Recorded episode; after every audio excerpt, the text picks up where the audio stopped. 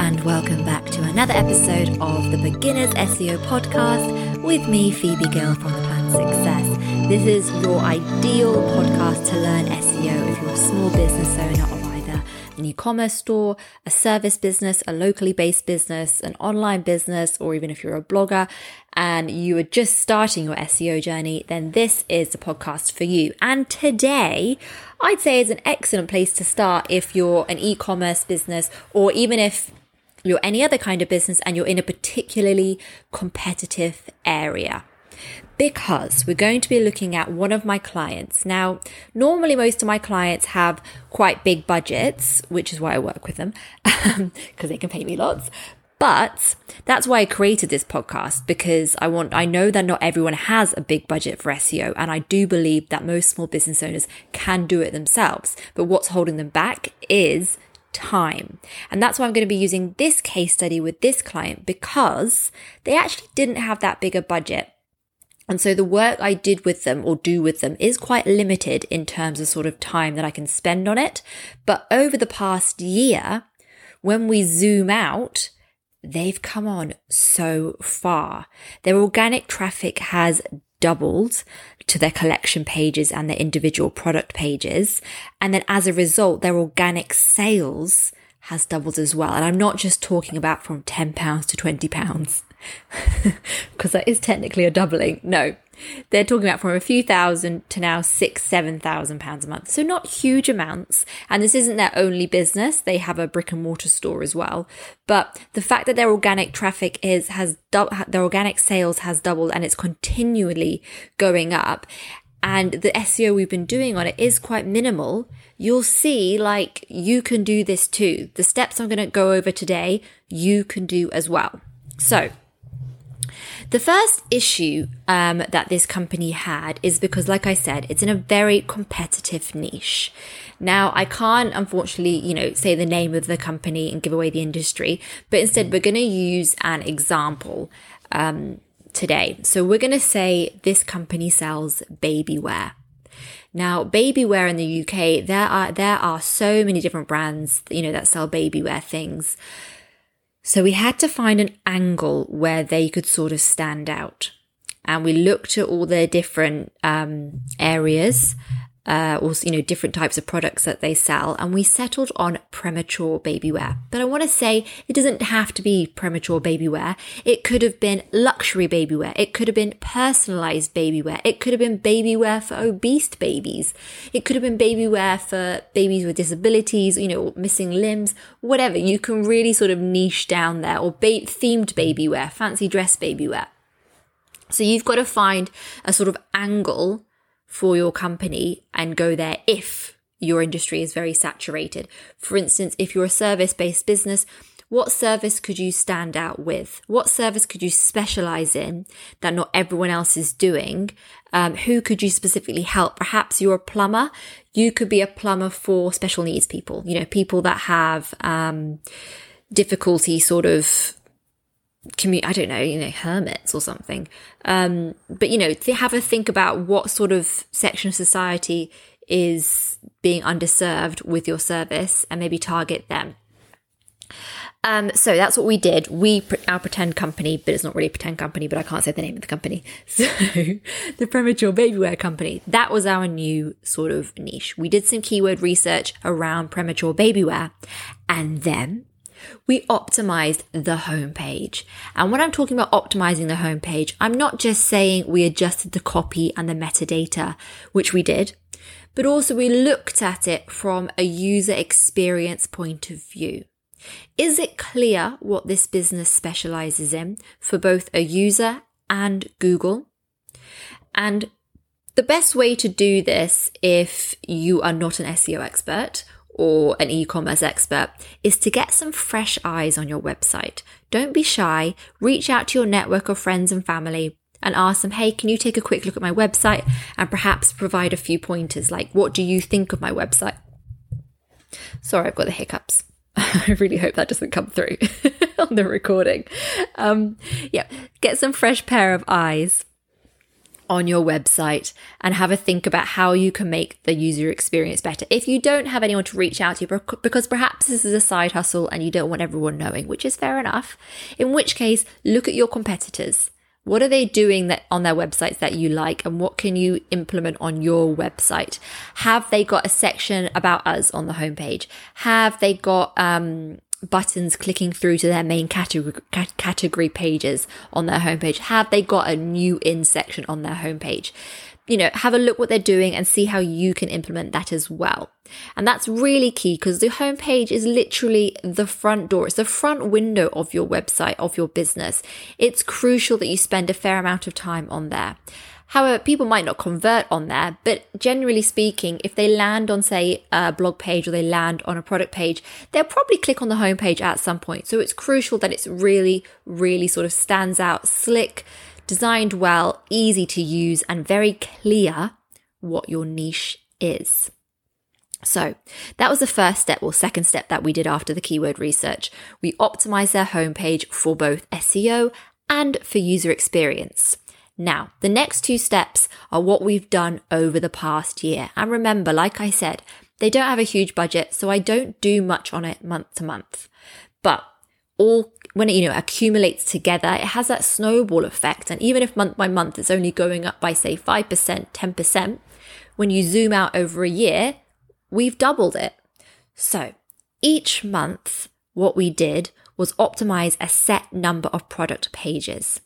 And although this website has lots of different categories as well, because it's such a saturated area that they're in, and when it comes to sort of SEO and e-commerce, it can be incredibly saturated, which is why sometimes I will straight out say to a company, Hey, by the way, I don't think SEO should be your first port of call. In fact, maybe you have a look at paid ads or have a look at social media because it can be incredibly competitive to sort of break ground in SEO with e-commerce. But this company, they've already sort of have steady sales coming in from paid ads. They've got steady sales coming from social media. They've got their brick and mortar business, which is why they sort of decided, okay, let's also now focus on SEO so we can hopefully spend less on paid ads. The way we did it was we went easy. Instead of trying to sort of go for the competitive category pages, instead, we looked at some easier opportunities with the individual product pages. So, for instance, uh, if we're, doing, talking about premature baby wear, it could be um, hypoallergenic, is how you say it? Hypoallergenic, um, premature baby wear with personalized name. Boom. Personalized hypoallergenic premature baby wear. That is so niche and specific, and there's not going to be that many competitors out there for that product. So it was easy to optimize that particular product they were selling create a really great product product page with a great personalized description. For instance, perhaps you're a company that sells products from different brands and you're just copy and pasting the description that's given to you by the brand. No, no, no, no. You need to write your own description. You need to include some FAQs in that product description. You need to make it easy to buy as well. Put, you know, put a button here, buy now, whatever. Uh, add in some extra images as well with optimized alt text and you also need to, I was going to say, uh, FAQ. Oh, God, this is why you should properly um, write out a script for a podcast, isn't it? for you just I re- right now this is when our listenership will just drop off. It will be like, yeah, they all listened to eight minutes in and they all stopped listening because you cocked up Phoebe. Anyway, so you really need to take the time to optimize your product pages. Oh yes, now I remember what I was going to say. Also, make sure you sort of highlight any special offers you've got going on. Say if there's 15% off, if they um sign up for a newsletter. Uh, what about is there free delivery? Make sure you mention that as well on the product page. This is all kind of conversion rate optimization. So once people land on the page, what can you do to make sure they actually convert? Um, so each product page, we sort of optimized for keywords. We did the keyword research. We found a different niche for it as well. And then we optimized the actual page for user experience and conversion rate optimization.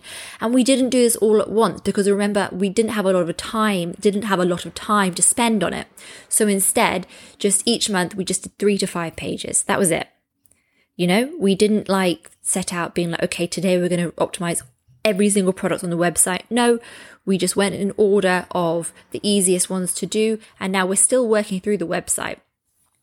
Um, you know, in an ideal world, sure, we want to optimize them all at once, but they don't have the budget, they don't have the time. So let's just get realistic. And it worked though over a year. You've really got to just be in it and be patient. So that's the first thing we've been doing. And the second thing we've been doing, which has had a huge effect, I would say more so than the product optimizations, is steady content production. One blog to two, well, one to two blog posts a month. And so this, yeah, they've been doing one to two a month. And I always say at least one a month. And this is where people really sort of struggle, I think, because it can be hard to produce content. But make it easy for yourself. If you don't like writing, and who does these days, use AI to help you or use transcription tools as well to help you. You don't have to sit there writing hundreds of words on a keyboard. So you can really, really sort of leverage AI tools to help you sort of craft out the basis of a great quality blog content and then you can either sort of add in your own parts to it by transcribing it. And then you just make sure you edit it a lot. And editing editing's a lot easier than trying to write a full-on 1000 2000 word blog post. But blog posts are so important for growing your business. I can't stress this enough. But blog posts truly are the cornerstone of so many web website businesses success stories. Why? Because when you've got quality content, you are showing to Google that you are a trusted business, which will then boost your target pages. I'll say that again. When you're putting out quality content that shows your expertise, Google can trust you and your business and will boost your website in the rankings. So every time you write a blog post, it needs to be really high quality where you're showing your expertise, you're showing your experience, you're showing your insider knowledge, you're showing your authority, and you're showing that you can be trusted. That is the kind of content that is going to help your overall website. And blog posts, as well as sort of boosting your overall website, they're great for raising brand, raising brand awareness because just because someone doesn't land or someone doesn't buy a product the first time they land on a blog post of yours, and yeah, they won't, but they're now aware of your business. It's like handing out a leaflet in the street. The aim of that is just to sort of keep your business in their mind so that when they are ready to make a product, ready to make a purchase, they already know about your business. That's sort of, you know, a large part of marketing is just raising brand awareness. It's like PR. It's really important just to get your name out there. And a blog is a great way of doing that because when someone is, so there's all the different stages of a buyer awareness journey, right? And you've got the sort of solution and un- problem unaware, solution unaware, problem aware, problem aware, solution unaware problem aware, solution aware. And then you've got, you know, they're looking for that solution, they're ready to make a purchase. So all those different stages of the buyer journey. And in fact, I'll probably do a whole sort of podcast episode on the buyer journey because it can really change your mindset um, when you're planning out your content or each piece of content you're planning. You're like thinking you should be thinking okay which stage of the buyer journey does this target? Is it top of the funnel? Is it bottom of the funnel? Are they close to making a purchase? Or am i just trying to make them aware of my company? But yeah blogs are brilliant for doing that as well and if it's a really good blog post, then you'll get backlinks to it as well because people will reference it uh, or they might share it with their friends as well. And you should be sharing on social media. A couple episodes ago, I did a whole blog post, a whole blog post. I did a whole podcast on how to promote your blog content and get that brand name out there again. Um, and also, if you're struggling on how to write SEO content, then please go check out the episode previous to that on how to write SEO content, what Google's looking for. Um, but yeah, blog content is so important, and it was definitely the key factor that elevated this SEO strategy over the past year. And when I, am you know, you're probably hearing the words one year progress and you're thinking, oh my God, I haven't got a year. I get that.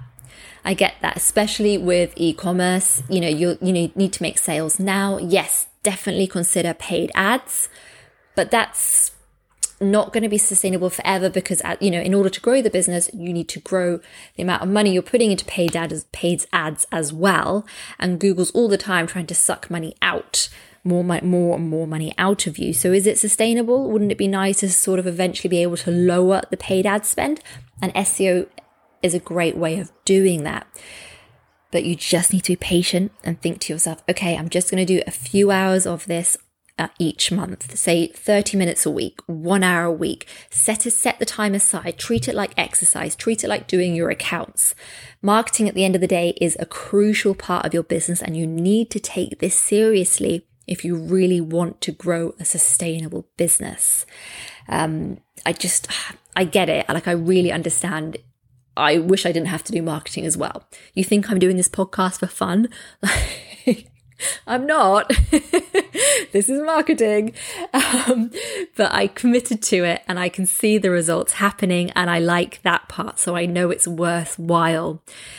So, yeah, like I feel your pain. Basically, what I'm trying to say is if you don't want to be doing this, I completely get that. But unfortunately, we haven't got a choice. You can either outsource your SEO or you can either do it yourself. And you're listening to this because you're wanting to figure out how to do it yourself. But to recap today's episode, basically, if you're in a super competitive niche and you want to see some progress, number one, be patient. Number two, do your keyword research. If you're completely stuck on keyword research, please head to my website where I got a course that teaches you exactly how to do keyword research for free and takes you from, you know, zero optimization to a completely optimized business website with a content strategy at the end. So I'd recommend that. Also, my website's got loads of free SEO resources. And then step three, optimize your homepage, both for SEO and both for user experience. Number four, start just chipping away at optimizing the whole website page by page, just splitting it up into small, manageable chunks. And then number five, SEO blog content. Can't stress it enough, guys. It is the foundation of a good SEO content, a good SEO strategy. And that, my friends, is all for today. I hope you enjoyed today's episode. Um, please add me on Instagram at the Plan Success. DM DM me with your questions. I'm getting more and more, and I really like helping you guys. So please feel free to reach out, and also check out my website at the Plan Success for some free SEO resources.